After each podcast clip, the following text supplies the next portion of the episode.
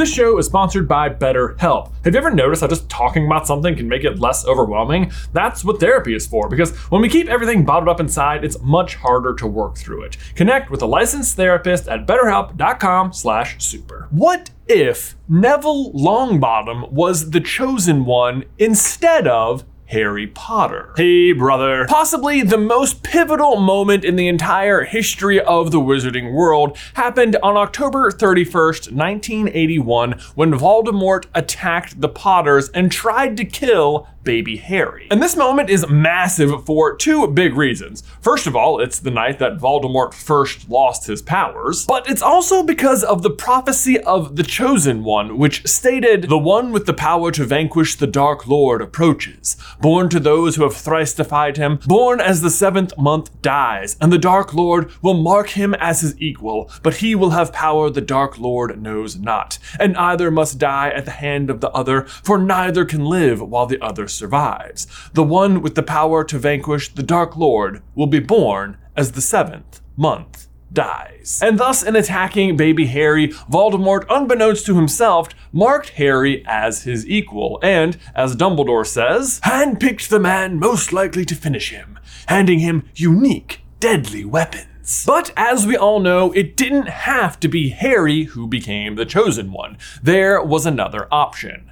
Neville Longbottom. His parents were also members of the Order of the Phoenix, had defied Voldemort three times, and Neville was born at the end of July, and yet, for his own reasons, Voldemort chose Harry instead of Neville. But what if he'd chosen differently? Harry himself wonders this very thing in The Half Blood Prince. Had Voldemort chosen Neville, it would be Neville sitting opposite Harry, bearing the lightning shaped scar and the weight of the prophecy. Or would it? Would Neville's mother have died to save him as Lily had died for Harry? Surely she would. But what if she'd been unable to stand between her son and Voldemort? Would there have been no chosen one at all? An empty seat where Neville now sat, and a scarless Harry who would have been kissed goodbye by his own mother, not Ron's? All wonderful questions, Harry. You would have a bright future as a theory writer. Would Alice or Frank Longbottom have interceded? Would that matter? Would there be a chosen one at all? Would Harry still have been attacked anyway? Or would James and Lily have been tortured like Neville's parents usually are? Or even worse, would Voldemort have just won the war that night. Believe you me, guys, this is a big one, and obviously changing the main character changes the story a lot. But today we begin to answer what if Neville was the chosen one? I'll fight you. But I am the chosen one. Okay, so what would it mean for Voldemort to choose Neville instead of Harry? Well, first we need to consider why Voldemort chose Harry in the first place. It wasn't just because he despised the Potters more than the Longbottoms or because he had more access to Harry or just didn't know that Neville existed. As ever with Voldemort, it is much more vain. Between the two babies, one was a half-blood, Harry, and one was a pureblood. Neville. And according to Voldemort's own pure blood mantra, you'd think Neville would have been the obvious choice. If pure bloods are truly superior to other magical beings, then Neville is obviously the greater threat right? But Voldemort doesn't actually believe any of that. That's just his rally call. Instead, he believes that he is the most important, and he, unbeknownst to his followers, is a half blood, and therefore he chooses Harry and recognizes him as the real threat. But what if he did choose differently? What if he actually believed what he says that pure bloods are superior to half bloods and chose Neville instead? Well, we know that Dumbledore knows that both Harry and Neville are candidates for the prophecy because he tells Harry, Sibyll's prophecy could have applied to two wizard boys. One, of course, was you. The other was Neville Longbottom. And of course, we know how Dumbledore is planning to hide the Potters from being the target of the prophecy, which, in case you're wondering, he's already got that in motion before Snape reveals to Dumbledore that Voldemort intends to kill Lily Evans' son. So the scene where Snape arrives to plead with Dumbledore to protect Lily and James and Harry Dumbledore already has. Basically, he uses the situation to manipulate Snape into switching sides to promise to do something he's already done. Because don't forget, of all people, Dumbledore already knew the prophecy and already knows that Harry and Neville are the candidates for it and is already hiding them. And specifically, we know he's hiding the Potters with the Fidelius charm, so I think it stands to reason that he's trying to hide the Longbottoms in the exact same way. We also know that Dumbledore offers to be the Potter's secret keeper, but they ultimately decline in favor of Sirius, who then later convinces them to go with Peter, who then gets them all killed. But I'm thinking the Longbottoms just took Dumbledore up on his offer, so he's their secret keeper. Meaning the Longbottom secret is significantly more secure than the Potters because there is no chance at all that Dumbledore is giving them up. But so what would that mean for the Potters? Because in a world where Voldemort has determined ahead of time that Neville is in fact the bigger threat, does that mean that they're safe, that they wouldn't be targeted at all? Well, I think they're maybe a little less likely to be murdered, but I don't think any less likely to be attacked. After all, they still would have made Peter their secret keeper, and even before the prophecy was in play, they would have evaded Voldemort three times, which, if you do some math, means that they had already been under attack three times. Plus, Voldemort knowing that both boys are candidates and knowing that both families are members of the Order of the Phoenix, I'm thinking he would take any opportunity available to him at all to try and torture information out of the Potters as to the whereabouts of the Longbottoms. Thus, and unfortunately, Peter's secret keeper information is still of extreme value to Voldemort, and I think he still tells them where they are, but I don't think it is Voldemort himself who personally attends to them. Which I know sounds dumb, like if he thinks there are two candidates who could fulfill the prophecy, that why wouldn't he just tie off loose ends and go ahead and kill Harry to begin with? But remember, Voldemort is the kind of absolutely stupid, arrogant, that just thinks he knows better. If he, Voldemort, believes that Neville is the subject of the prophecy, then zero part of him is concerned that Harry is any threat at all. And so it would be Death Eaters who would attend to the Potters instead to try and torture information out of them. Which is bad news for the Potters for a couple of reasons, because one, they don't know where the Longbottoms are, so they couldn't tell them if they wanted, which they wouldn't anyway, because the Potters are awesome. But two, according to the rules of the Fidelius charm, the secret has to be given willingly and can cannot be tortured out of you. So it's all really a moot point. But of course, that doesn't really matter to the Death Eaters who don't mind torturing people for basically no reason. Plus, even in the main story, Bellatrix tortures the Longbottoms to the point of insanity, and that's after Voldemort had fallen. This time, however, Voldemort is still at large, so I think the outcome is largely the same, except for one pretty major change. I suspect, and for the sake of symmetry, since we're flip flopping these stories, it is Bellatrix who is sent in to do the torturing. Which means, of course, that, well, there's absolutely no mercy to be had, but also that it is Bellatrix who Snape will appeal to ahead of time to try and spare Lily Evans' life, because, of course, Snape is still in love with her. Bellatrix, who is unreasonable reasonable at the best of times, does take this under consideration, thinking to herself, well, it's probably good if Snape owes me a favor. And so Bellatrix attacks the Potters, and while she might not intend to harm or kill Lily going in, there's just no way Lily doesn't fight back. Especially if James is there being tortured right in front of her and she thinks Harry is about to be harmed, like she's gonna get in there. And once she does, Bellatrix isn't gonna hold back at all. But no matter how much pain Bellatrix inflicts, the Potters reveal nothing about the Longbottoms. First of all, because they can't, and two, because they never would because they're good people. And recognizing their complete uselessness, Bellatrix kills James, but at the very least spares Lily on Snape's behalf. But as ever with Bellatrix, this is perhaps a fate worse than death, and even more cruel to Lily, whose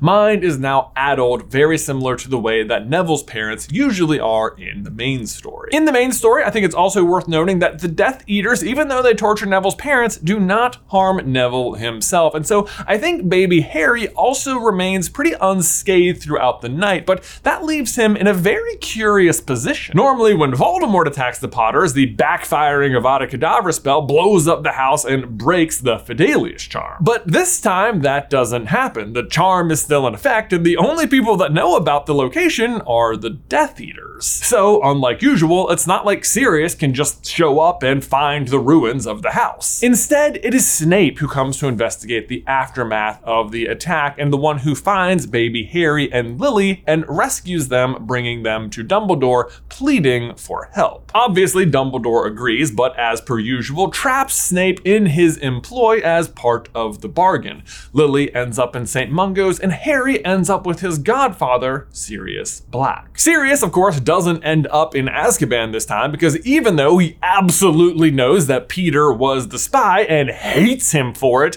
there's really not a whole lot he can do about it. Because in the main story, it all kind of backfires in Peter's face. The very night he reveals himself as the spy, Voldemort also falls. But this time around, Voldemort just stays in power and so can continue to protect Peter. Alright, guys, I now need to pause to give a huge shout out to today's sponsor, Factor. Guys, as we get closer to summer, we need those wholesome, convenient meals to energize us for those upcoming active warm weather days. And with Factor, you have that with ready to eat meals delivered straight to your door. If you're like me, between the months of May and August, between all the commitments I have, it can really feel like a blur. And if you're just feeling too overwhelmed or too busy to cook, then Factor is the answer. You can skip the trip to the grocery store, the prepping, the chopping, the cooking, the cleanup. The meals are literally ready in two minutes, so you can cook eat, and immediately get back to enjoying that warm weather. And it doesn't matter if you're keto, vegan, calorie smart, or protein plus, whatever your dietary needs are, Factor has you covered. All lifestyles can be accommodated, and all the meals are prepared by chefs and then approved by dietitians to make sure you are getting what you need. Plus, it's way cheaper than takeout or restaurant delivery. That is such an easy way to spend way too much money. So get Factor and enjoy clean eating without any of the hassle at factormeals.com slash super50 and use promo code super50 to get 50% off your first box. One more time, that is promo code super50 at factormeals.com slash super50 to get 50% off your first box. Link is in the description down below. But then what about Neville? He's the one this story is actually supposed to be about, right? Well, he, Frank, and Alice are, of course, protected by the Fidelius charm with Dumbledore as the secret keeper,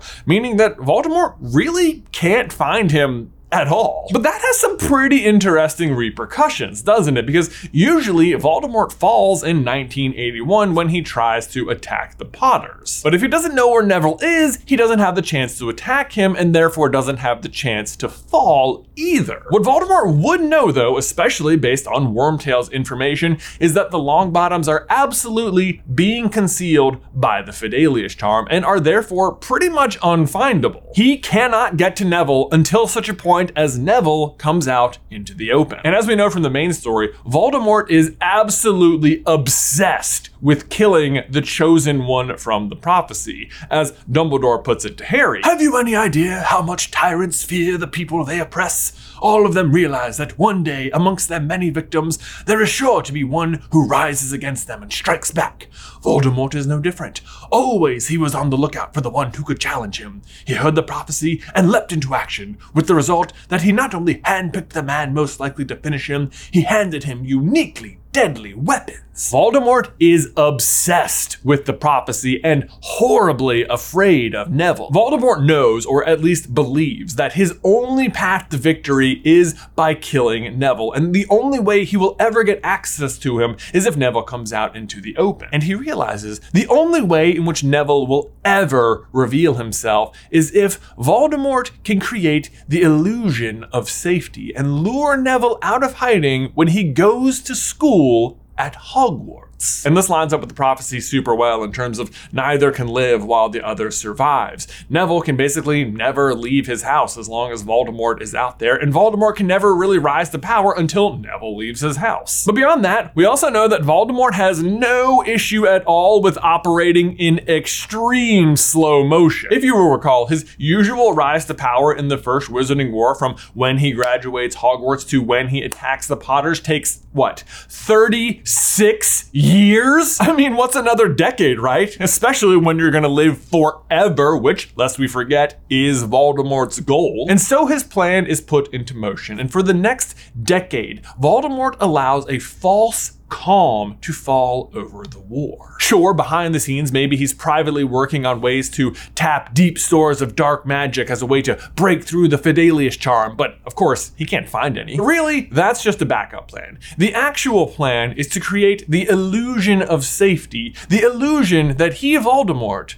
has vanished. And so, with no warning whatsoever, all public Death Eater activity suddenly stops, which creates a very unusual, dangerous, and even optimistic tension within the wizarding world. Normally, Voldemort's downfall is extremely well known extremely quickly, with wizards celebrating all over the country by the following morning. Are the rumors true? But this time, things just stop with no explanation at all. Rumors, whispers, worries, and hope begins to spread. Is it safe to go back outside? Is Voldemort still out there somewhere? Did his sudden disappearance have something to do with the Potters? It seemed like he vanished on the same night James was killed. And whatever happened to the Longbottoms, the powerful Aurors, Frank and Alice? They haven't been seen for weeks and then years and then a decade. Didn't they have a young son as well? What became of the lost Longbottoms? Could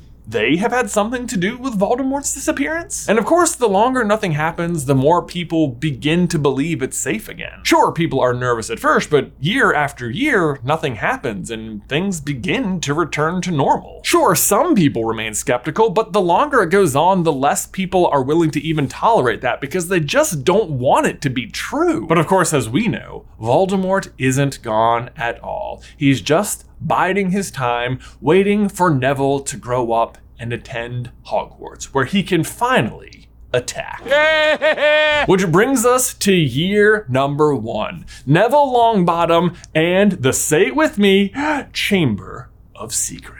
Oh, yeah, buckle up, you guys. This one is going to be fun. Make sure you tune in next week to find out what happens? How will Voldemort plan his attack on Neville, who's in the open for the very first time? Will Professor Quirrell still change sides? And what of the famous Harry Potter, who has now been raised not by the Dursleys, but instead a very proud Sirius Black, who misses his best friend, who was killed by Voldemort on the same night he seems to have disappeared. I promise we have got a lot in store for this one. We were sitting around for like four hours yesterday just talking about all the different plot lines we might have to cover, and I was like blowing my mind. It's gonna be so fun. But hey, in the meantime, speaking of going to Hogwarts, if you want some more wizarding fun, I would like to take a second to invite you to our brand new Super Carlin Brothers virtual race Miles Managed. I'm so excited about this. Miles Managed is a virtual community race that will take us, the entire Super Carlin Brothers audience, from King's Cross Station to a magical castle in Scotland. Here's how it's going to work. I say it's a race, but really it's much more about completing rather than competing. All you have to do is download the Pacer app and join the Super Carlin Brothers group. You can do that by scanning this QR code on the screen right here, or there's a link in the description down below. And Pacer is just a pedometer or a step tracker. So how it's going to work is once the race starts on June 1st, anytime you walk around out here in the real world, it'll move your marker on our virtual race course forward from King's Cross north to our magical castle. The actual distance between the start and finish is like 400 miles in real life, but we've been able to scale it down to just 120. So it's actually going to look like you're really booking it across England. Plus, along the way, we have created 10 magically inspired checkpoints to help keep you motivated, maybe go that extra mile each day, reach the next checkpoint. And if you're wondering how we chose the destination point for the end of the race, well, a while ago we made a theory guessing the exact location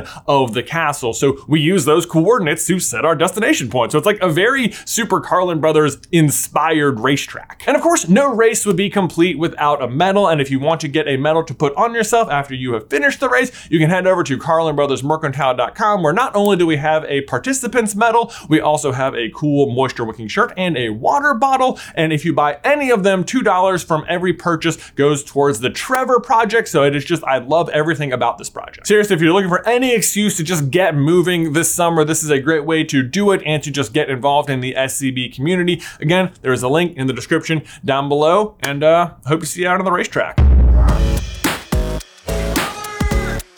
And one more time, don't forget to tune in next week for the next part in What If Neville Was the Chosen One. Make sure you hit that subscribe button and that bell so you don't miss out on any of the notifications at all. And if you want to see some other What If action from us, you can check out this video right here to find out what if Crookshanks ate Scabbers and uh, Peter didn't get to return to Voldemort. Anyway, until next time, Ben, I will see you in another life, brother.